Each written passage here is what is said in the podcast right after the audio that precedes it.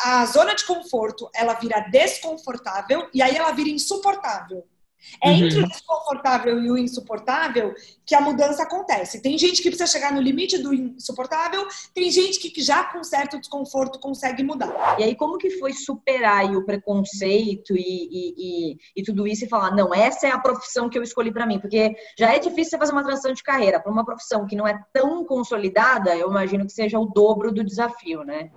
Não existe transição de carreira sem autoconhecimento. Eu não vou. Ai, Charis, eu sou médica e eu quero deixar de ser médica porque eu quero ser autônoma. Vamos pensar o que, que eu poderia abrir? Não. Não, a gente não vai abrir nada. Uhum. A gente vai descobrir quem você é.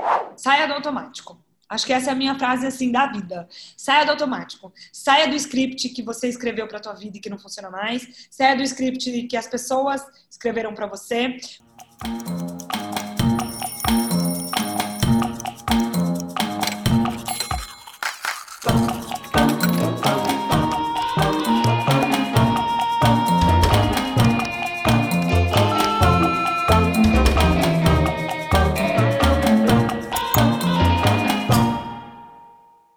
Oi, pessoal, bem-vindos a mais um vídeo no Quem Me Dera.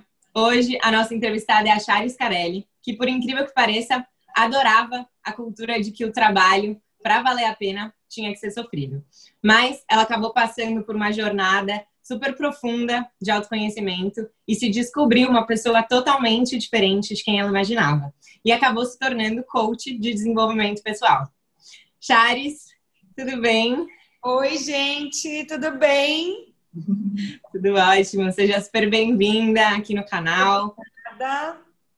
A gente vai ouvir um pouco e contar para todo mundo que está assistindo a gente hoje sua história, sua jornada e um pouquinho de todo, todo o processo aí que você passou nos últimos anos.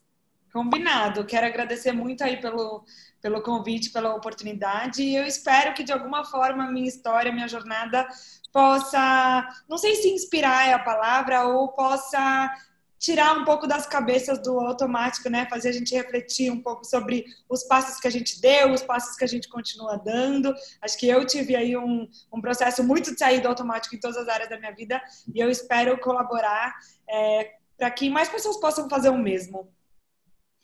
Bem-vinda, Chá. Muito obrigada aí por aceitar nosso convite, conseguir encaixar a gente aí na sua agenda. Imagina, imagina, o prazer é todo meu. Bom, Chá, então para a gente começar, a gente quer saber quem é a Charis Carelli hoje. Meu Deus, quem é?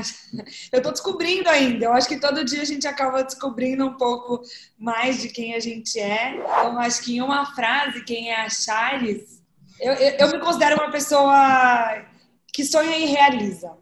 Né, eu acho que eu consigo é, trazer um pouquinho desses dois mundos. Acho que eu sempre fui uma pessoa muito fazedora, mas acho que eu não tinha parado para pensar quais eram os meus sonhos, só meus, sem ser os sonhos de outras pessoas, ou sem ser o script convencional que a gente está acostumado a viver. Então, hoje eu me considero muito é, uma sonhadora realizadora. Bom, eu te introduzi, né, contando que você virou coach de desenvolvimento pessoal. E a gente quer entender aí o que você fazia antes de se tornar isso que você é hoje. Tá. É, Desde pequena eu escuto muito das pessoas que eu sou uma pessoa super comunicativa. É, sempre me falavam, nossa, ela se comunica bem com todo mundo, ela fala, ela é expansiva e tudo mais. Isso sempre ficou muito na minha cabeça. É, acho que quando a gente vai chegando perto do vestibular, é, existe uma necessidade de tomar algumas decisões. É, eu sempre tive pais muito abertos, então eu sempre tive a liberdade de ser quem eu quisesse ser, do jeito que eu quisesse ser. Na minha casa nunca houve é, algum direcionamento do tipo, seja advogada, médica, engenheira, administradora, nada disso. E isso foi maravilhoso, mas eu acho que na época do vestibular, é, isso pode ser maravilhoso e ao mesmo tempo angustiante, né? Porque assim, muitas pessoas têm uma, um direcionamento meio em casa, né? Vai ser arquiteta, porque eu também sou, vai ser. É. Eu não tinha muito esse referencial. Então, é, eu nunca cheguei a fazer um curso vocacional, nada disso. Na época, eu peguei essa história de que, Charles, você é muito comunicativa literalmente dei um Google, né? O que, o que uma pessoa comunicativa faz? E eu cheguei no tal do curso da SPM de comunicação social. Né? Eu entrei totalmente sem saber o que eu queria ser, eu entrei sem nenhuma expectativa, eu nem sabia na época que existia uma divisão entre você pode ser publicitário ou você pode trabalhar no marketing de uma empresa. Eu não pensei muito, para ser muito sincera, eu deixei a coisa rolar e a coisa rolou uma pessoa conhecia um dono de uma agência pequena, Charles, vai lá fazer um teste, vai, vai ver se gostam de você. Aí eu fui, eu era comunicativa, eu fui bem na, na entrevista. Ah, então já que você foi bem na entrevista, vem aqui um pouco. Eles nem tinham uma vaga muito bem para mim. Era aquela coisa meio de vem ser a estagiária que faz tudo. Eu fazia uhum. de tudo um pouco, então eu trabalhava em quase todas as áreas da agência. Eu era um pouco, um pouco mídia, um pouco planejamento, um pouco atendimento. E a minha carreira começou a desenrolar meio dessa forma, assim.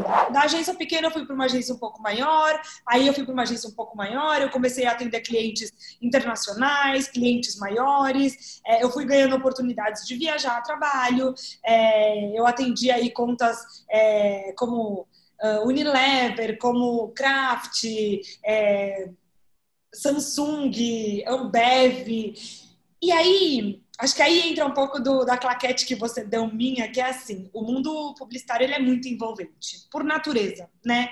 O mundo publicitário é um mundo de muitos prêmios, de muito... Uhum. Olha, eu tô arrepiada a gente falar para vocês, porque é, um mim.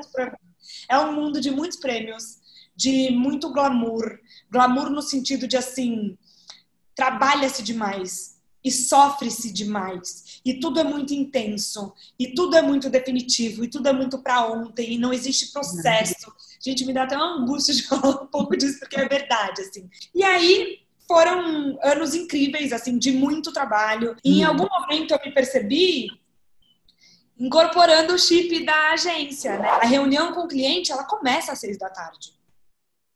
E aí ela vai até às 8 da noite. Mas quando ela termina às 8, você não vai para casa. Porque depois que o cliente vai embora, é a hora que todo mundo vai sentar e conversar sobre a reunião e entender os próximos passos. Então, assim, era legal pedir pizza na agência. Era legal ficar até muito tarde. Era uhum. legal falar, eu tô com gastrite porque eu trabalho demais. Se você não para para questionar se aquele sucesso é o seu é. sucesso, uhum você se vê bem sucedida. E aí você é muito medida, assim, tinha muito uma conta de a sua idade versus o cargo que você já e, e essa outra coisa de, assim, trabalhar muito. A gente, é, eu era muito... Eu, eu não quero nem ser injusta, eu não acho que eu era medida por trabalhar demais, mas eu acho que eu me media por trabalhar uhum. demais. Eu tô trabalhando demais, então eu tô voando. E durante muito tempo essa conta fechou. E na época era uma coisa que eu via muito no mercado publicitário, que as pessoas começam em algum momento da vida a se incomodar, né? Acho que a uhum. carcaça, o corpo, ele vai começando a dar alguns sinais de que não tá muito legal. Então, eu me lembro que na época eu tive uma gastrite, teve uma época que eu tive bruxismo, então eu mordia um pouco tal. Uhum. E aí isso, isso tende a se intensificar. Eu me lembro até que tinha uma época que eu comecei, começou a me gerar um pequeno desconforto que era assim, eu olhava para as pessoas acima de mim e eu falava, eu quero ter a vida dessas pessoas. Essas pessoas conseguem ser bons pais, boas mães, elas conseguem ter tempo para fazer exercício. Esse incômodo ele ficava na minha cabeça. Ah. Mas era um incômodo que eu não permitia que crescesse, sabe? Ele vinha, eu sentia ele um pouco e aí eu falava, não, agora não é hora. Que coisa mais incômoda, que coisa mais é, é, inapropriada de se pensar. E eu deixava Só que tinha esse incômodo. Eu comecei a conversar com pessoas também que trabalhavam nesse mercado, entender um pouco o que era isso. Depois de ter passado por algumas agências, eu comecei a entender que aquele era meio um modus operandi, né? Que não era por causa do cliente ou por causa uhum. do meu chefe. Era uma uhum. coisa assim, o mercado é assim.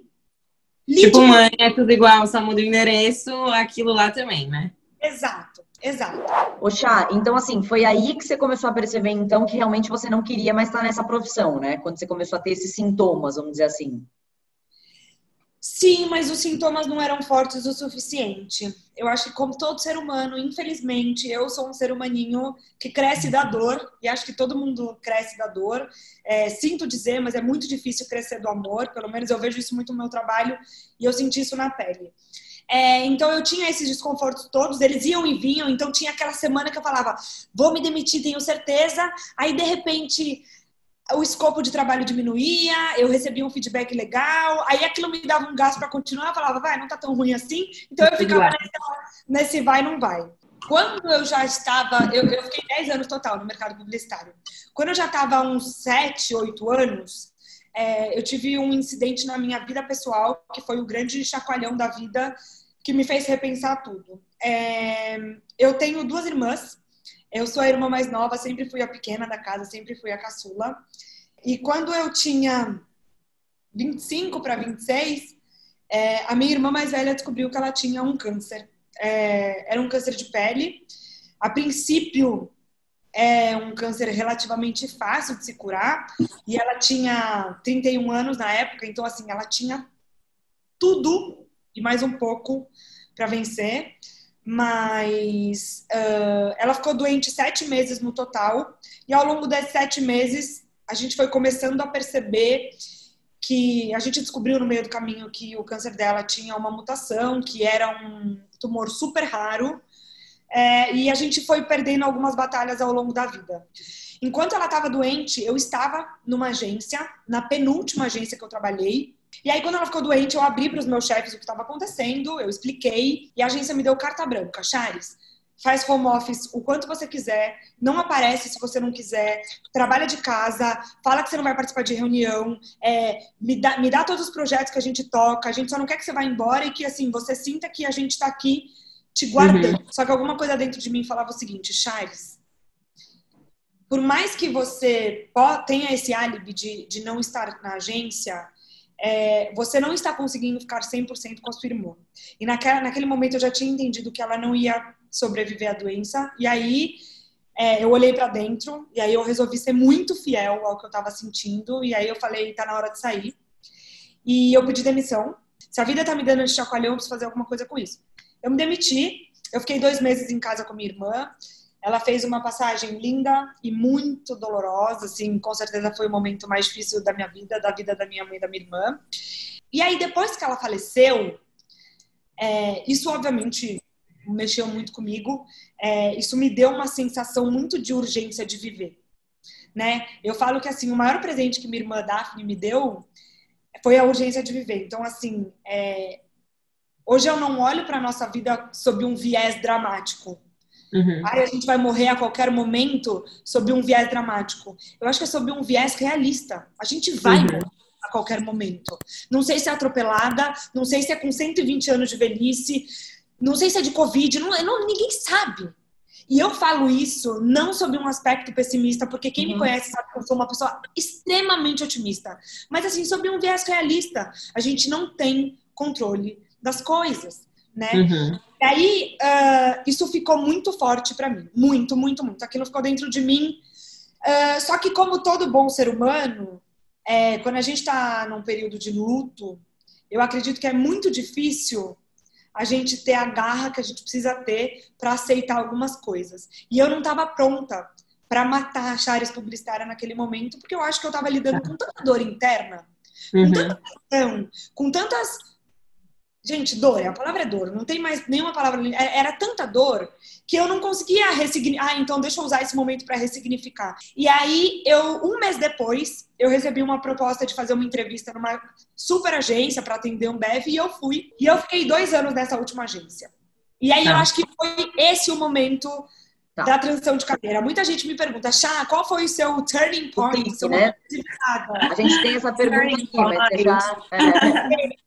Isso, na minha visão, isso não existe. Eu acho que o turning point é um processo, ele não é um dia. Não. Eu acho que pode ter momentos de muita clareza, mas eu acho que é um processo que acontece. O ambiente era tão gostoso que eu acho que ele retardou o meu processo. Eu acho que foi uma balança que foi virando era muito legal e existia um desconforto. E aos pouquinhos, uhum. o que era tão legal foi deixando de virar tão legal e o que era desconforto foi ficando cada vez maior. Eu sempre falo para as pessoas que eu atendo que é assim, né? O, o desconforto, a, a zona de conforto, ela vira desconfortável e aí ela vira insuportável. É uhum. entre o desconfortável e o insuportável que a mudança acontece. Tem gente que precisa chegar no limite do insuportável, tem gente que já com certo desconforto consegue mudar. Primeiro que eu percebi uma coisa nítida na minha carreira, que a cada dois anos eu mudava de agência. opa, peraí, temos um padrão aí que a cada dois anos eu mudo de agência, por quê? Né? Eu comecei a questionar isso. E segundo, eu comecei a perceber que o envolvimento que as pessoas ao meu redor tinham com as campanhas e com os clientes eram muito maiores do que o meu. E aí, uma uhum. pessoa que era tão comprometida quanto eu, se ver descomprometida, é a morte. Porque eu falava assim, por que que termina a reunião e eu não quero ficar aqui conversando sobre a reunião? Por que, que eu não quero comer pizza às 9 horas da noite com essas pessoas? Por que, que eu não quero ficar no happy hour até as 2 horas da manhã? Por que, que eu não quero respirar a publicidade? Eu me vi durante muito tempo neste envolvimento. Então, quando você para de ter esse envolvimento, você questiona assim, gente, o que está acontecendo comigo? Sabe? Eu estou desmotivada? É procrastinação? O que, que é? Eu, as pessoas me falam muito disso, assim, chá, o problema não é nem o meu desempenho. O problema é a forma como eu me sinto não comprometido com, as, com, com o trabalho. Né? E aí eu acredito que esse é o grande pulo do gato da história da síndrome do impostor ou da impostora. Por que, que todo mundo me acha bom e eu não me acho? Por que, que todo mundo vê um trabalho melhor do que eu vejo? Porque eu acho que dentro de você, dentro de cada um de nós, quando isso acontece, o problema não é o desempenho, mas o problema é a gente saber dentro da gente que a gente não está entregando o nosso melhor. Então, a síndrome da impostora não é para fora, ela é para dentro. Eu me deparei com duas grandes frustrações. Dois grandes incômodos da vida publicitária. Um, então, eu percebi que a vida. Eu, eu gostava da publicidade, mas eu não gostava da vida que a publicidade me proporcionava. E outro ponto de incômodo era que, assim, eu não estou usando todo o meu potencial aqui. Eu uhum. sentia que eu tinha talentos que não estavam sendo bem usados. E eu sentia que eu tinha que usar algumas características que eu não era tão boa, né? E aí esse desconforto foi ficando cada vez maior, maior, maior. E aí eu entrei no modo curso. Eu fui fazer todos os cursos que eu podia. Eu fui ler todos os livros que eu podia. Eu comecei a mergulhar para dentro, assim mesmo, sabe? Mas, é... Quando você começou a fazer isso, aí uma dúvida aqui. Você já tinha uma noção que poderia ser coach? Você tinha uma noção que você gostava de desenvolvimento pessoal? Você começou a ler livros diversos, assim, diversos temas? Eu não tinha essa ideia, eu não tinha nem ideia, Cá, de que era uma transição de carreira. Tá. É uma coisa que eu converso muito com as pessoas que eu vou atender, que é o seguinte: não existe transição de carreira sem autoconhecimento. Eu não vou. Ai, Charis, eu sou médica e eu quero deixar de ser médica, eu quero ser autônoma. Vamos pensar o que, que eu poderia abrir? Não. Não, a gente não vai abrir nada. Uhum. Você vai descobrir quem você é. Eu preciso, primeiro preciso entender quais são os seus talentos, qual é o teu potencial, quais são as suas características, o que, que você é bom ou boa em fazer, quais são os seus assuntos de interesse. Não existe transição de carreira sem olhar para dentro primeiro e descobrir assim, gente, quem eu sou. Uhum. Né? Então, assim, eu comecei até o meu processo muito antes de achar que ele estava começando. Né? Então, eu comecei a fazer uns cursos de autoconhecimento, eu comecei a me envolver um pouco mais é, em esportes, eu fui fazer uma meia maratona, eu fui começar a fazer yoga, é, eu fui, uh, eu comecei a me colocar em outras tribos. Então eu tinha, eu fiz um curso de uma vez de cabala, eu tinha o um grupinho da cabala. Aí eu fui fazer um curso é, de inteligência emocional, eu tinha o um grupinho da inteligência emocional. É, eu tinha o um grupo da corrida. Aí eu comecei a fazer os meus amigos do yoga. E aí o que, que aconteceu? Eu comecei a descobrir outros papéis. Eu comecei a descobrir outros interesses, outras vontades. Eu comecei a entender hobbies. Aí eu comecei, eu, hoje até hoje eu gosto. Hum. Só, só uma pergunta aí para te, te cortar. É, isso, ainda trabalhando na agência, você conseguia fazer isso no paralelo, esse, esse processo, esses cursos, essas outras atividades? Ou não? Ainda na agência, é, tem uma ah, coisa que eu tenho muito. Já um tempo. Eu tenho muita sede de viver, assim. Então, eu sei, é, desde que eu comecei a resolver minha saúde e tudo mais, acordava cedo, é, corria, fiz uma meia maratona, ia no yoga, eu trabalhava. É, na época da agência, quando eu ainda não tinha a menor ideia do que ia acontecer, eu resolvi, resolvi fazer um MBA, que era um MBA voltado para a gestão de pessoas, processos e projetos. Porque eu pensava assim: se eu não gosto mais tanto da vida publicitária, talvez eu possa ter uma formação que me permita ir para a empresa Porque esse era um movimento óbvio. Quem não gosta de agência vai para a empresa, porque na empresa talvez os seus horários são mais organizados, sua vida vai ser um pouco mais tranquila, você vai ganhar um pouco melhor. Uma coisa que eu me agradeço muito hoje é que assim, eu não tinha essa cabeça de só faço curso que entra no currículo. Eu fui uhum. fazer curso que eu queria fazer. Eu vou ir testar, sabe? Eu vou me lançar, eu vou ver o que acontece. E aí eu vou fazendo esses cursos, uma coisa puxa a outra, uma metodologia te abre para outra, tudo mais eu fui começando a mapear assuntos que eu gostava muito. Então eu entendi que eu gostava muito de autoconhecimento, que eu gostava muito de falar de saúde, de qualidade de vida, de hábitos, de rotina, é, de espiritualidade. Só que quando você começa a mapear tanta coisa, dá um pouco de medo de assim, será que eu tô numa crise existencial? Será que tudo isso uhum. junta em alguma coisa ou gente não junta em, em coisa nenhuma? Né? Então isso foi me gerando uma eu conto a história hoje lindamente, gente, mas eu vou falar aqui uma coisa e vocês me escutem porque isso é importante. Houveram várias, várias, infinitas crises existenciais no meio desse processo. Muita gente fala, Charis, que corajosa. Eu fui corajosa, gente, mas só eu sei o quanto de medo eu tava, mesmo sendo corajosa. Né? Então, assim, eu conto hoje linearmente, mas foi assim, ó. Montanha russa total. Ah, todo mundo, por favor né? Não vamos romantizar aqui, porque aqui é uhum. vida real. Em algum momento eu descobri, não sei nem se foi em alguma conversa, nem sei direito como é que foi. Eu comecei a entender que existia uma profissão chamada coach, porque assim, acho que vale a pena dizer isso. Gosto de autoconhecimento e de ajudar as pessoas, mas não quero fazer psicologia. Gosto de uhum. esporte, mas não quero fazer educação física. Gosto de alimentação, mas não quero ser nutricionista. Então, eu tinha uma cabeça lá de trás, que é a cabeça do faculdade e profissão. Faculdade e profissão. A gente esquece, gente, que hoje é. existem 20 vezes mais profissões do que existiam há 10 anos atrás. Então, assim, uhum. você pode fazer jornalismo e não ser jornalista. Hoje em dia é, é, é infinitamente maior do que era lá atrás. Só que eu ainda ficava nessa cabeça, tá? Quero ajudar os outros, quero escutar, quero autoconhecimento, mas não quero ser psicóloga. E aí isso foi me gerando uma certa angústia, mas eu falei, Charles, mapeia tudo que você gosta e vai pensando, vai pensando, vai pensando. Aí eu comecei a entrar em contato com esse mundo mais de autoconhecimento, de desenvolvimento pessoal. Eu até cheguei a me questionar uma época, Charles, você gostaria de ser RH de uma empresa? Mas eu falava, não, porque eu não quero, eu, não queria estar no mundo corporativo, isso era uma coisa uhum. muito forte para mim. E vale uma claquete super importante que assim, eu nunca pensei em empreender. Eu nunca pensei em ser autônoma. Isso nunca foi uma meta para mim, um lugar que eu mirava. Nossa, quero ter alguma coisa só minha, o que vai ser? Uhum. Eu brinco que assim, a vida autônoma ela me escolheu. E aí eu entendi, existia uma profissão de coach nos Estados Unidos, que era um pouco mais. Há quatro anos atrás, o coach não era muito formado aqui no Brasil, mas no meio do caminho eu acabei entrando em contato com um curso que era em Nova York, um curso de um ano, que era de health coach, mas ele te dava era menos health coach, era mais um life coach que eles chamavam, né? Que pa, pa, parecia fazer um pouco mais sentido para mim. Uhum. Me inscrevi no tal do curso enquanto estava na agência, tudo uhum. online. E enquanto eu fazia MBA, tá? Apenas, então, apenas. Manhã corria, à tarde eu trabalhava na agência, à noite eu fazia o MBA e eu falei, bom, vou ter que fazer esse curso online de um ano. Não sei como, uhum. mas faz. E aí eu comecei a desacelerar o pé da agência. Então, eu já não era mais a pessoa que levantava a mão todo dia que tinha um projeto novo. É, eu passei a não ir almoçar muito mais com as pessoas, porque eu estudava aquilo na hora do almoço. Então, todo mundo ia almoçar. Eu não falei nada para ninguém na época, porque eu não sabia se iam receber bem.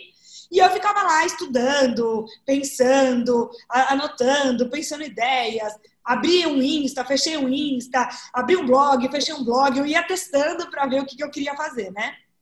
E aí, é, isso durou uns belos oito meses. Quando eu tava quase com o certificado na mão, eu olhei e falei assim: bom, agora eu já tenho o certificado, mas eu não tenho agenda para atender as pessoas. Por quê? Porque ninguém vai querer falar de autoconhecimento durante o final de semana, então eu preciso ter agenda para atender as pessoas durante a semana. Uhum. Foi aí que eu fiz um, uma organização, um plano financeiro. E aí fiz um plano financeiro que considerava um ano sem ganhar dinheiro. Eu falei assim, ah. eu vou sair da agência, eu vou ficar um ano tentando. Porque eu falei assim, se é uma profissão... Se eu vou tentar uma coisa totalmente nova, uhum. eu não adianta me dar três meses e achar que vai funcionar. É, eu saí, claquete de novo, muitas crises existenciais é, nesse tempo todo, mas eu saí e eu falei, bom, agora eu preciso me organizar. E aí, meninas, foi um processo de testar, sei lá. Eu comecei a. Você não tinha ninguém ainda, né? Eu sei não. que você falou aí que, mas não tinha ninguém nem em vista, prospectado, nada. Tipo, um paciente, um cliente, né? Nada. Nada, nada, nada, nada. Eu tinha falado para as pessoas que eu estava pensando em sair, mas assim, eu não tinha nem formatado o meu programa. Então, assim, não tinha nada. Uhum. Eu só tinha um certificado na mão e, tipo, vai atender e seja feliz. Mas o programa era legal porque ele te dava bem uma ideia de como prospectar pessoas, ele te dava um programinha base, ele, ele dava uma boa base. Tá. E aí eu comecei a me enfiar em lugares que pudessem ser mais propícios. Então, por exemplo, tinha uma amiga minha que era nutricionista, e aí um dia eu falei para ela: vamos fazer uma palestra juntas sobre é, a nutrição e hábitos alimentares e o estilo de vida. Aí eu ia para outra e falava assim: putz, vamos tentar fazer tal coisa. Eu comecei a tentar pipocar projeto. A disciplina para trabalhar em casa, ela é muito difícil, assim. É muito fácil você acordar, estar tá sentada na tua cadeira às nove quando tem um chefe te cobrando. Mas, assim, quando não tem ninguém te cobrando, era muito difícil. Mas, assim, eu criei um lugar na minha casa, é, eu, uhum. organizei, eu comecei a organizar todos os assuntos que eu queria estudar. E aí eu comecei a entender, o Instagram naquela época também não era uma ferramenta tão uhum. profissional assim, mas eu falei, bom, Vou começar a falar um pouco disso aqui com os amigos que eu conheço. Naquela época não tinha nem mil pessoas me seguindo, mas eu falei, vou começar a falar para as pessoas que eu conheço. E aí eu fui começando a postar umas dicas de alimentação, umas dicas de estilo de vida, comecei a postar umas dicas de livro, é, comecei a participar dessas, dessas um, palestras com outras pessoas, eu me disponibilizava para projetos. Então, ah, você tem um projeto que é uma ajuda? Ah, você tem uma coisa aqui que é uma ajuda? Eu fui meio uhum. colocando. E aí, numa dessas palestras, eu fiz a palestra junto com a nutricionista, foi super legal. E aí, no final da palestra, uma pessoa me puxou e falou: Nossa, eu adorei algumas coisas que você falou, com o que, que você trabalha? Gente, pânico no sistema. Trabalho com o quê? É que eu explico pela primeira vez que eu sou coach e que eu tenho um programa. Eu nem tinha um programa naquela época, eu tinha uma intenção de um programa. Mas, enfim, fui no improviso, expliquei tudo que eu estava estudando, tudo que eu estava fazendo. A menina me adorou e falou: Bom, então a gente pode marcar um horário para semana que vem? Eu falei: Claro. Cheguei em casa, gente, o que, que eu faço? Aí, Essa foi sua primeira, a primeira foi. pessoa de todas. Foi. E aí comecei a desenvolver o programa, comecei a atender ela. Naquela época eu não tinha escritório, eu não pretendia pegar um escritório porque era um custo fixo muito alto que eu não estava disposta a pagar naquele momento. Eu estava com três meses do meu do meu um ano, né? Então eu conversei bem. Aí atendi ela, aí postei alguma, alguma coisa que eu estava atendendo uma pessoa e outra pessoa se interessou. Uma amiga minha mais distante falou: oh, O que, que você está fazendo? Estou interessada. É claro que não foi de uma hora para outra agenda cheia, mas eu acho que ao longo desse um ano eu fui ganhando um certo fôlego, eu fui ganhando um certo corpo. Eu atendi as pessoas em cafés, então eu falava, Cami, é, onde você mora? Ah, eu moro aqui no Brooklyn. Ah, então, tá bom. então eu vou até. Vou ver aqui um café no Brooklyn e a gente se encontra lá a tal hora. Tá bom, tá bom. Eu corria São Paulo de um lado a outro. Era, nem valia financeiramente, tá, gente? Mas assim, eu pensava assim, um investimento. Uhum, e aí eu, eu coloquei uma meta. Quando eu tiver X pessoas, eu vou ir procurar um escritório. Aí eu cheguei nas X pessoas, Aí eu falei, bom, agora eu preciso pegar um escritório. E as coisas foram progredindo uh, consideravelmente. Eu fui é, melhorando o meu, a minha metodologia, Toda semana eu ajustava alguma coisa. Ah, eu vou ajustar agora um exercício, vou ajustar uma reflexão, vou ajustar uma ideia. Eu fui criando ideias, testava coisas novas. Funcionou, não funcionou, deu certo, deu errado. E aí eu fui mudando a metodologia, eu fui ganhando corpo. Aí, obviamente, acho que esse trabalho que mais conta é indicação. E aí uma uhum. pessoa indica outra pessoa, aí as coisas vão acontecendo. Claro que ao longo desse processo tiveram altas, momentos altos, momentos baixos, mas no grande geral eu posso dizer que houve uma constante. Uhum. Uma coisa que eu sempre falo muito para as pessoas que eu atendo e que querem ser autônomas ou que já são autônomas é: a vida autônoma não é tão instável quanto dizem que ela é. Eu acho que é uma questão muito de organização, de gestão de tempo, de definição de meta. Então, por exemplo, se você trabalha numa Nestlé e o seu chefe te coloca meta, por que, que você, sendo CEO da tua própria empresa, também não se coloca?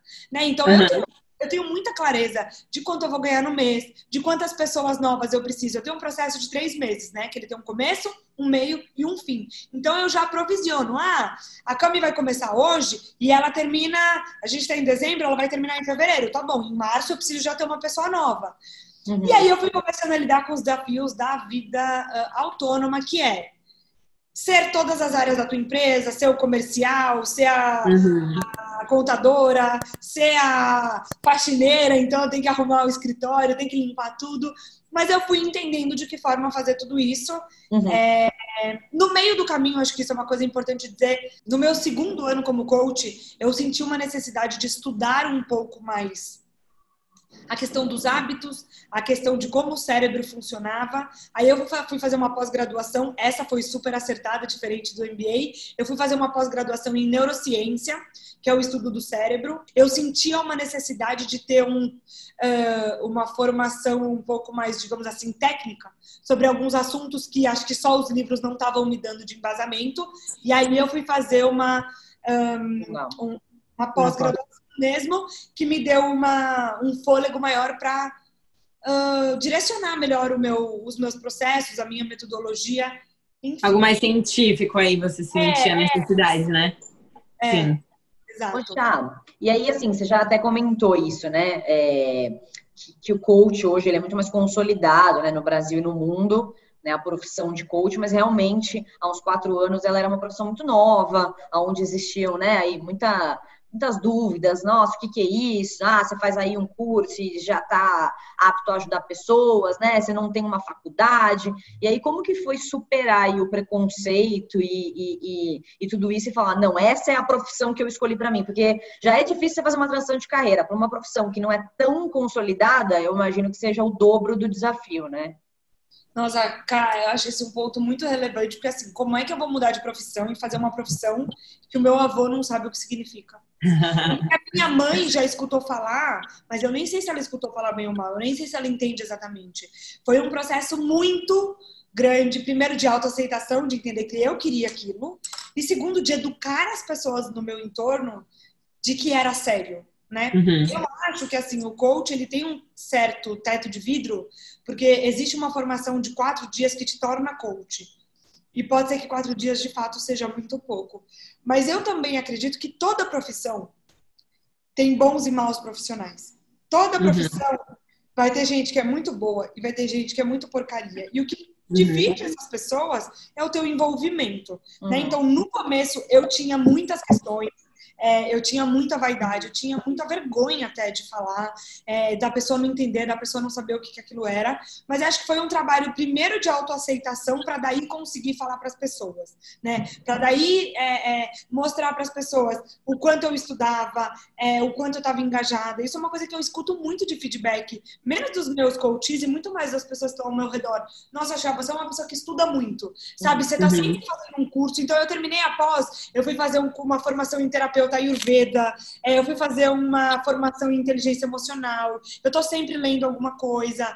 Então, assim, é, eu comecei a entender que era muito menos uh, sobre aquela profissão e muito mais sobre o comprometimento que eu ia dar para aquilo, né? Então foi um processo muito de autoaceitação. Acho que é, conforme eu fui crescendo e, e, ganhando esse feedback também, isso me ajudou muito. E Chá, aproveitando aí que você trouxe esse ponto, né, importante aí do trabalho autônomo, é, como que você aprendeu a precificar a sua hora? Porque a gente escuta aqui que é super difícil quando você né, sai do mundo corporativo e resolve trabalhar sozinho. E que ferramentas que você usou para conseguir precificar? Acho que um ponto muito importante é o seguinte: quem trabalha no mundo corporativo costuma não pensar nisso, mas o salário que você recebe ele significa que aquela empresa comprou as horas da tua vida para se dedicar àquele projeto. Quando a gente vira autônomo, isso fica claro. Seja porque eu estou vendendo uma blusa, um brinco ou um serviço, eu estou vendendo a minha hora. É a hora que eu demorei para montar aquela blusa, aquele brinco, ou a hora que eu demoro para prestar o meu serviço, né? Quem está no mundo corporativo é igual. É exatamente igual, só que a gente não para para pensar nisso, né? Uhum. É, se eu pudesse dividir quanto me pagam por hora para eu estar sentada aqui, dando os meus talentos, o, o meu potencial, para que a empresa vá para determinado lugar. Então, assim, eu escutava muito naquela época é, logo no comecinho, atenda umas pessoas de graça até você ter um certo fôlego. E aí você começa a cobrar e vai cobrando aos poucos. Eu nunca achei isso correto e eu nunca quis fazer isso. Primeiro porque eu achava que assim, é, quando a pessoa não paga, não existe o mesmo comprometimento. Então, assim, fazer as coisas de favor para as pessoas, as pessoas não. o meu processo é um processo que requer muito comprometimento. Mas mais do que isso, uma coisa que eu considerava naquela época, que eu falo muito para as pessoas hoje é: dentro do seu valor, não está só a sua a hora do seu tempo, que é a coisa mais preciosa da tua vida, mas é também todo o estudo que você demorou para chegar até aqui. Né? Então, o primeiro curso que eu fiz de coaching, ele foi uma fortuna para mim naquela época. E isso precisa estar na minha conta. É claro que eu não ia fazer uma pessoa pagar esse curso, mas isso precisa estar na minha conta. E aí, ah, o que, que eu fiz? Eu escolhi um valor que eu considerava baixo, porém não simbólico, uhum. para começar. E aí eu falei, eu vou testar esse valor. E aí eu testei, essas pessoas todas vieram. E aí, a cada seis meses, vamos dizer assim, eu revisava esse custo esse valor. Não é um revisar de, ah, a cada seis meses eu aumento em 10%, não. A revisão é muito menos sobre aumentar ou não aumentar, e era muito mais a ver com o que, que eu cresci nesses seis meses e o que, que eu gastei nesses seis meses. Eu fiz mais um uhum. curso, eu ganhei mais um diploma, eu atendi muitas pessoas. Então, hoje, sempre que eu vou aumentar o meu valor, eu pergunto assim: a Chares do valor, do último valor que você cobrou, ela já tem menos coisas do que a Chares de um valor atual que precisa ser atualizado? Quero uhum. aumentar 30 reais, 50 reais da minha sessão.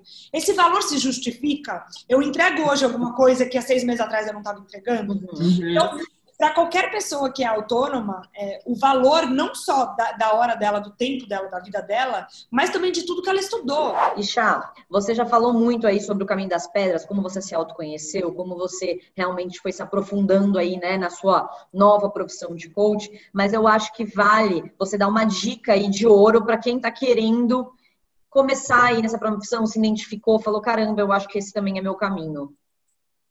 Ai, que difícil. Difícil, mas a, a resposta é, é, ela me veio óbvia. Eu acho que é autenticidade. Eu acho que assim, muitas vezes a gente vai olhar para uma pessoa, a gente vai comparar o nosso capítulo 1 com o capítulo 20 de outra pessoa, aquela pessoa está num outro lugar da história, eu vou seguir os passos dela. É, eu não sou nem um pouco contra se inspirar em, pessoas, acho que a gente tem que ter mesmo inspiração, ideia, é, ter exemplos, ter pessoas que a gente uhum. mira, mas assim, como qualquer profissão, mas especificamente, especialmente a profissão de coach que está um pouco inflada nesse momento, a gente pode ter a armadilha de cair na ideia de que não é que eu vou copiar uma metodologia, mas eu vou copiar um estilo, sabe? Ou eu vou seguir um padrão que está todo mundo seguindo. Então, assim, uma coisa que eu escuto muito de feedback no, no meu trabalho e que eu amo é assim, chá, o teu programa tem muito a tua cara. É, eu escutei isso de algumas pessoas já e é, é uma das coisas que mais me faz ficar emocionada. Assim, chá, se tem uma pessoa que se encontrou, essa pessoa é você. E eu acho que eu dou essa, essa sensação para as pessoas porque eu me permiti freestyle. Chaves, você, o que, que eu fui pegando ao longo desses cursos todos que eu falei? Eu ia pegando uma metodologia de cada lugar. Então, assim, o curso de neurociência me mostrou algumas coisas, o, a formação de terapeuta ayurvédica me ensinou algumas coisas, o, a atividade da cabala me lembrou um exercício que virou. Então, assim, é, é muito coxa de retalhos. Uhum. Eu fui costurando. Bom, chegamos aí na hora do nosso hashtag choque de realidade que a gente coloca aqui todas as cartas na mesa e conta a vida real da sua vida, Chá. Então, eu queria que você contasse pra gente aí um pouquinho de como é a rotina na sua profissão de hoje é, e também o que você mais gosta da sua rotina e o que você menos gosta. Tá. Bom, minha rotina, eu vou falar um pouco não só da profissão, mas da vida. Acordo muito cedo, Pratico yoga, é hoje a minha pessoal maior ferramenta de autodesenvolvimento, de autoconhecimento, um lugar que eu tiro para perceber minhas questões, meus medos, meus anseios, possíveis ansiedades, possíveis descobertas sobre mim mesma. É, venho para o escritório, passo o dia todo aqui. Aprendi a montar uma agenda para jogar a meu favor e não contra. Então, ter compromissos todos muito bem organizados faz a gente não pensar, putz, será que eu fico hoje na cama de pijama? Será que eu dou um bodinho? Não, não tem muito isso, o compromisso está feito. Graças a Deus, há um bom tempo eu tenho a minha agenda é, completa, então isso me facilita muito. Das nove às seis eu estou aqui na, no, no, escritório é, trabalhando.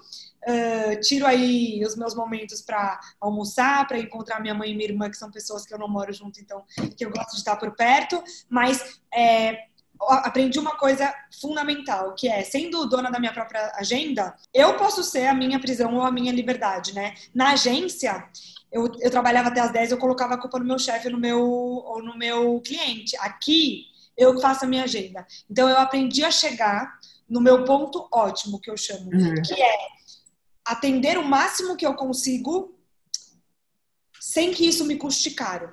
Então hoje eu sei quantas pessoas eu consigo atender por dia para ficar muito bem, para atender muito bem o dia inteiro e para chegar na última pessoa com a mesma energia que eu atendi a primeira pessoa do dia. Eu tenho essa conta e eu atendo das nove às seis. Então é, eu atendo das nove às seis. É, as sessões duram uma hora, eu tenho meia hora de intervalo é, entre cada sessão para preparar alguns materiais que eu preparo para cada pessoa que eu vou conversar. E aí, durante a noite, é, eu sou uma pessoa que dorme super cedo, porque eu acordo super cedo, então gosto de chegar em casa, cozinhar, gosto de é, ficar um pouco com as pessoas que eu gosto, ler um livro, não sou muito da televisão, durmo cedo, e basicamente é isso, é uma rotina bem organizadinha aí, bem sem, sem, muita, sem muita bagunça. Boa. E o que você mais gosta? Eu amo rotina. Eu sempre fui, eu adoro, sou super reloginho, eu adoro uma rotina, saber exatamente o que eu vou fazer. No meu uhum. trabalho, o que eu mais amo, com certeza, é atender. É, eu sei que vai parecer esquisita, mas quando eu falar das coisas que eu não gosto, vocês vão ver coaches, futuros coaches, acreditem que a gente faz muito mais do que só atender e que o não atender é com certeza a parte mais chata do nosso trabalho, mas com certeza o que eu mais gosto é atender. E eu falo isso muito para as pessoas. A melhor forma de você medir o quanto você gosta de fazer ou não o seu trabalho ou alguma coisa é o nível de energia que você está quando você termina de fazer aquela coisa. Então, às vezes eu tô um pouco cansada. Eu entro numa sessão, eu sempre saio melhor do que eu saí, do que eu entrei. É, o que eu menos gosto do meu, do meu trabalho é, com certeza, a parte burocrática, contadora, é, pagar conta, boleto, essas coisas todas. Uma coisa, não é que eu não gosto, mas que eu acho difícil é não ter backup. Então, assim, uhum. eu não posso estar num dia meia boca. Porque uhum. é injusto com a pessoa que eu vou atender hoje eu estar meia boca, então eu tive que aprender a renunciar a algumas coisas. Eu costumo fazer coisas ao longo do meu dia para que eu sei que sustentam minha energia lá no alto. Então, uhum. comer bem, dormir bem, é, me exercitar, tudo que eu sei que me faz bem, eu preciso fazer não só pela minha saúde, mas também pelo desempenho no meu trabalho. Eu acho isso muito louco, que eu acabei descobrindo. Uhum. Na agência, vira e mexe, eu chegava de ressaca, você fica, você dá uma baixadinha assim na reunião, ninguém te escuta, é maravilhoso. Mas aqui não, aqui não tem backup, né? Não dá para eu olhar para o lado. Outra coisa não. que eu acho difícil é não ter com quem compartilhar muito. Então, assim, não tem muito com quem trocar. Nossa, você acha que essa ferramenta funciona? Você acha que essa ideia é boa? Uhum. Eu tenho que seguir um pouco minha intuição, o que eu acho, o que eu percebo. É... E uma coisa que eu não gostava e eu aprendi a gostar, tô aprendendo ainda, né? Às vezes eu amo, às vezes eu odeio, é uma relação de amor e ódio, é a ser o meu próprio comercial né? Hoje eu tenho que usar o Instagram como uma ferra como a única ferramenta, é a única ferramenta que eu uso de divulgação do meu trabalho. Uhum. Não é fácil, dar as caras não é fácil, é, romper os seus próprios paradigmas e as suas próprias questões não é fácil. Não é fácil querer aparecer todo dia, sendo que você não tá bem todo dia. Eu tento fazer uma uh, um equilíbrio, né? Não preciso uhum. aparecer todo dia se eu não estiver bem, não vou fazer uma coisa fake, mas eu também sei que eu não posso me desligar 100%, né? Então, se eu tirar uma semaninha de férias, provavelmente eu vou continuar postando conteúdo, eu vou falar de alguma coisa. Então, assim, eu aprendi a gostar, é uma relação de amor e ódio, mas hoje é mais de amor. Eu aprendi a gostar de falar do meu trabalho, vender o meu trabalho. E aí, Chá, pra gente continuar aqui dentro do nosso choque de realidade, você contou que você cresceu super rápido dentro de agência. Então, aqui a gente também pergunta como é a parte financeira hoje, depois de ter passado por todo esse processo de mudança e chegado no, no seu hoje, né? É, obviamente, a gente já percebeu que a mudança valeu super a pena, mas a gente também sempre quer saber é, da parte financeira, porque a gente sabe que né, não, não compramos, não vivemos só de amor e precisamos de dinheiro para sobreviver. Eu falei lá no começo que eu sou sonhadora e realizadora, né? Então, assim, eu tenho uma parte dentro de mim que fala muito assim, vá ser feliz, mas eu tenho outra parte dentro de mim que fala assim, seja muito responsável. Eu sempre fui muito pé no chão, mesmo, mesmo, assim, eu moro sozinha desde os 24, então eu aprendi muito assim na marra mesmo, como é, ser responsável, e sempre que alguém me procura por uma transição de carreira, a primeira coisa que eu falo é, faremos uma passada de bastão consciente, responsável, uhum. dentro da tua possibilidade, né, de velocidade, de intensidade. Mas é, quando eu saí da agência, eu ganhava um salário ok. Nem muito, nem pouco. Era um salário justo para o meu cargo, era um salário justo para a minha idade, é, não era um megalomaníaco salário, mas era um salário justo. É, hoje eu ganho seis vezes o que eu ganhava. É, demorou um tempo, obviamente, até chegar nos seis vezes, tá, gente? Não é uma coisa que da noite pro dia, mas acho que talvez só no primeiro ano eu fiquei ganhando igual ou um pouco menos, acho que até um pouco menos no começo. Uhum. E aí, conforme você vai ganhando corpo, você vai ficando confortável de aumentar o seu valor, você vai ficando. No começo, eu consegui atender menos pessoas do que eu atendo hoje. Eu peguei um certo gás que hoje eu que naquela época eu não tinha. Uhum. Né? Então, assim, no começo eu conseguia atender duas, três pessoas por dia, hoje eu consigo atender muito mais. Então, eu consegui ganhar um corpo. Então, foi, foi meio assim, mas hoje, e eu acredito de verdade. É, sei que tem profissões que pagam melhor e profissões que pagam pior. Sei, sei que profissões de banco, por exemplo, vão te dar um bônus milionário que eu nunca vou ter. Eu nunca vou receber um milhão de reais em fevereiro porque virou o bônus. Mas é, a conta fecha para mim, sabe? Eu acho que o que eu ganho hoje paga a vida que eu quero levar, o que eu ganho hoje me dá o dinheiro que eu quero para eu investir sempre na minha profissão. E eu acho que o retorno da realização profissional fecha essa conta perfeitamente. Uhum. Então, uma coisa que eu sempre peço para os meus coaches é assim: não só pense o que é sucesso para você, mas quantifique o que é sucesso para você. Saiba qual é o custo da vida que você quer levar. Tem gente que fala assim, chá, é dinheiro no matter what. Ok? Uhum. Isso não tem nada de errado. Isso não é errado, isso não é nossa materialista. Para a pessoa, aquele valor é importante. Mas eu acho que a gente tem que muito questionar, assim, eu falo disso muito. A, qualquer profissão que você queira, a gente não pode ter medo de cobrar por fazer algo que a gente ama. Porque se a gente tiver medo de cobrar, aquela profissão não se sustenta e em um momento a gente tem que parar. Eu preciso ter um valor, obviamente, que as pessoas possam pagar, mas que me permita ter uma vida que eu quero levar, para que eu possa fazer isso pelo tempo que eu quiser fazer. E aí, para quem está assistindo a gente, que quer um dia encontrar essa conta que feche super bem, que está sem coragem é, de mudar e de, enfim, sair, levantar do sofá e se mexer, tomar alguma atitude, o é, que, que você falaria para essa pessoa em uma frase? Me manda um e-mail que, já, que a gente agenda um horário. eu sei, eu sei. Pode ser também, mas não é, não é só sobre isso. As decisões mais importantes da nossa vida não estão num livro, numa pessoa, elas não estão em lugar nenhum, elas estão dentro de cada um de nós. Mas o que eu diria é saia do automático. Acho que essa é a minha frase assim da vida. Saia do automático. Saia do script que você escreveu para tua vida e que não funciona mais. Saia do script que as pessoas escreveram para você. O que eu falo muito no meu processo, na minha entrevista, é assim: a gente pode ter várias. Vamos dizer que eu estou atendendo vocês aqui, né? Eu vou falar para vocês o seguinte: a gente pode ter várias metas juntas: metas financeiras, metas profissionais, metas de estilo de vida. Mas a minha maior meta de todas as metas possíveis de metas é te conectar com você mesma, te conectar com a tua verdade. Então, assim, uhum.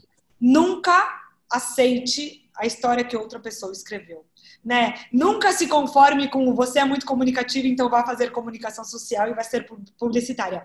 Eu não me arrependo nem um pouco de ter sido publicitária há 10 anos. Eu uso muito do que eu aprendi na publicidade hoje, então eu amo a minha jornada, tudo isso que eu contei para vocês, eu honro muito ela, eu gosto muito dela, eu gosto muito do que ela me proporcionou e da pessoa que ela me tornou, mas foi fundamental na minha história é, ter escutado o lado de dentro e ter topado, uhum. vou sair do automático e vou olhar para as coisas sob uma nova perspectiva. Vou é, é muito assim. A pessoa que com 17 anos fez a decisão de fazer comunicação social, ela não estava errada. Ela tomou aquela decisão com base no que ela sabia sobre ela naquele momento. Mas quando eu tinha 27, eu olhei para aquela menina de 17 e falei: "Você tomou a decisão com base no melhor que você podia, mas eu já não sou mais essa pessoa, né? Então, assim, é, eu me permitir me redescobrir sair do automático foi, de fato, a liberdade que eu precisava para questionar algumas coisas. Então, o meu conselho é sempre assim: saia do automático, não viva no automático. Todo mundo usa a, a, a palavra propósito e eu falo, viva de propósito né? Não Vários, só de, né? não só de propósito, não viva só do seu propósito, mas viva de propósito, não viva sem querer, né? Uhum, então a minha sugestão seria assim, saia do automático, saia da tua zona de conforto, coisas incríveis acontecem fora desse lugar. Maravilhoso. E para a gente fechar aquela nossa pergunta reflexiva sobre o que significava trabalho antes para você e o que significa trabalho agora. Tá. Ai, Acho que trabalho antes significava de segunda a sexta, das nove às nove. É, significava.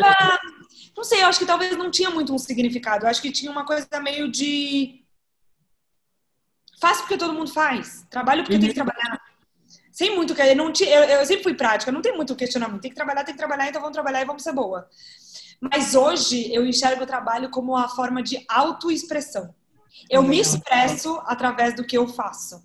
Uhum. Eu tô tão conectada com o meu trabalho que é, se você me falar, ah, você precisa ficar um ano sem atender, acho que vai dar uma certa crise existencial de o que, que eu faço. Uhum. Sabe? O que, que eu faço com esse tempo? O que, que eu faço com essa vontade? Então, hoje eu me percebo muito me expressando através do meu trabalho, expressando a minha visão de mundo, expressando a forma como eu quero me relacionar com o mundo. Então, acho que hoje o trabalho é uma forma de autoexpressão e autorrealização, com certeza. Bom, o que fica pra gente hoje de reflexão dessa entrevista maravilhosa que a Chaves proporciona pra gente é que falando de jornada de transição de carreira é muito importante você pensar se essa profissão ou essa carreira que você quer trilhar, ela vai te proporcionar o estilo de vida que você quer ter. E também é importante ressaltar que assim que você escolher essa profissão, lembre-se de ser autêntico, porque a autenticidade ela é basicamente sinônimo de felicidade. Então, Chá, muito obrigada por compartilhar tudo isso que você trouxe hoje. Assim, de verdade não tenho palavras, foi tudo muito fluido, natural, né? Te ouvir, te escutar, foi muito verdadeiro. Eu senti você colocando seu coração aqui enquanto você falava com a gente. Então, obrigada de verdade por ter aceitado o nosso convite e por ser mais uma entrevistada aqui no Quem Me Dera. Que legal. Eu vou, eu vou agradecer vocês, meninas, primeiro, por ter um projeto desse estilo, dessa natureza. Eu acho que é tão importante. Vocês estão levando. Eu imagino que toda vez que alguém assiste é, alguma das entrevistas, é, vocês. É, plantam uma sementinha de renovação, de sair do automático, de permitir que a pessoa reflita e entre em contato com outras histórias que talvez ela não teria a possibilidade de entrar em contato se não fosse através da facilitação de vocês. Então, muito obrigada. Acredito que o, mundo precisa de mais projetos assim, que a gente entende que é, dá tempo, o tempo todo de uhum. mudar de rota, nunca é tarde demais. E quero agradecer também todo mundo que escutou até o final. Sei que sei e falo muito que a coisa mais preciosa que a gente tem na vida inteira é o nosso tempo. Então, você que me escutou aí falar por tantos minutos, muito obrigada. Eu espero que essa mensagem de alguma forma toque alguma coisa aí do coração de vocês, da cabeça de vocês. É, abram-se para os desconfortos, para os incômodos, eles são o nosso maior e melhor combustível. É, e de verdade aí, espero que faça sentido para todo mundo. É, quem quiser me segue lá no Instagram, que eu posto muitas reflexões todos os dias para tirar a gente do automático. E vou continuar acompanhando aqui o trabalho das meninas com muito carinho. Tá, muito obrigada. Nem chamaria isso aqui de entrevista, né? Chamaria de aula de autoconhecimento. aula para sairmos automático. Realmente uma história aí já incrível. E muito obrigada por você poder compartilhar. A gente, obviamente, vai divulgar aqui Instagram e tudo mais, porque realmente vale a pena seguir. E assim como a gente aqui, eu e a Isa, se você também gostou dessa entrevista, é, adorou a história da Shari, segue ela no Instagram, segue a gente também, segue a gente aqui também no YouTube e acompanha aqui essa história, porque é, na próxima quinta às oito da noite teremos muito mais novidade para vocês. Tchau, tchau. tchau, tchau. Obrigada, menina.